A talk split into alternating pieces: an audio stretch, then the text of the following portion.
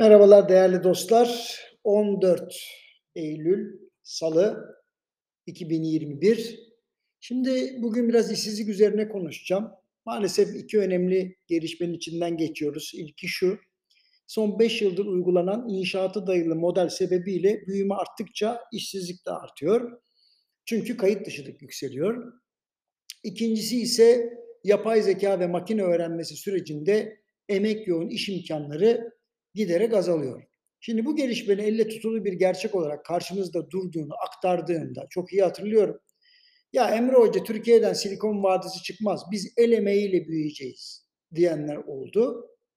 E, Valla bugün hala aynı fikirdeler mi bilmiyorum ama el emeği isteyen işler artık azalıyor. Hani elin parasıyla büyümek revaçta oldu. Türkiye'nin maalesef bu tip düşünceler yarışta geride kalmasına sebep oldu. Şimdi rakamlara geçeyim. Geçen hafta Cuma günü işsizlik oranı açıklandı ve Temmuz ayında %12 olarak gerçekleşmiş. Hatırlarsanız Haziran ayında bir anda işsizlik %10.6'ya düşünce hepimizin kaşları kalkmıştı. Şimdi en azından daha inandırıcı bir hale geldi. İşten çıkarma yasaklarının Temmuz ayının başında sona ermiş olduğunu da hatırlatayım. Şimdi işsizlik rakamı tanımı itibariyle Türkiye genelinde 15 ya da daha yukarı yaştaki kişilerde işsiz sayısı anlamına geliyor. Buna göre işsiz sayısı Temmuz'da bir önceki aya göre 506 bin kişi artmış ve 3 milyon 900 bin kişi civarında olmuş. Bir de geniş tanımlı işsizlik göstergesi var. O da şu. Mevsim etkisinden arındırılmış atıl iş gücü oranı. Yani Temmuz ayında %23.6 olmuş. Aslında bu iş bulamayanlar ve işi olmayanların toplamı demek. Belki de bu oranı göz önüne almak daha mantıklı. Şimdi genç işsizlik olarak tarif edilen 15-24 yaş grubunu kapsayan genç nüfusta da işsizlik oranı bir önceki yere göre aya göre aynı kalmış %23.1.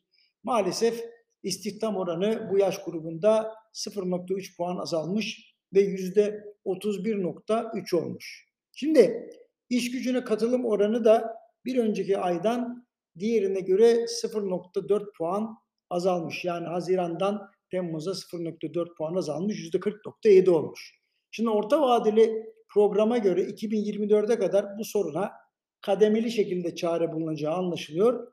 Bunu da ilave edeyim. Ha illa kötü haber vermeyeyim, iyi haber de vereyim. TÜİK verilerine göre iş gücü Temmuz ayında bir önceki aya göre 631 bin kişi artmış. 32 milyon 632 bin kişi olmuş. İş gücüne katılım oranında 0.9 puan artış olmuş. %51.2'ye yükselmiş. İstihdam edilenlerin sayısına bakalım.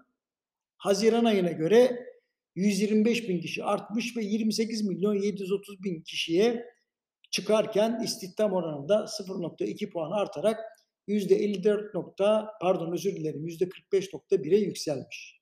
Yani iş gücü sayısı artmış, yani iş gücüne haiz.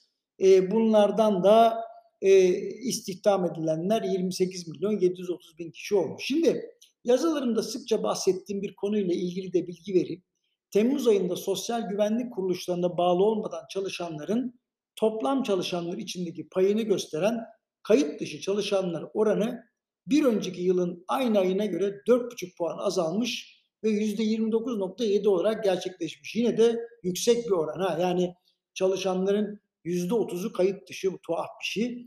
Tarım dışı sektörde bu oran biraz daha düşük. Yani tarım haricindeki sektörlerde %17.4 seviyesine düşmüş ama yine de dikkat çekici. Yani %17.4 tarım haricindeki sektörlerde kayıt dışılık var. Şimdi bütün bu oran ve rakamlar işsizlik ve istihdam ile ilgili farklı yaklaşımlar geliştirmemiz gerektiğini gösteriyor.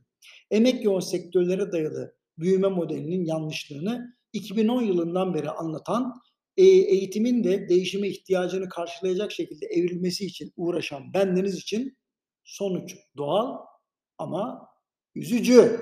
Onu da söyleyeyim. Efendim hepinize iyi bir gün diliyorum. Yarın görüşmek üzere.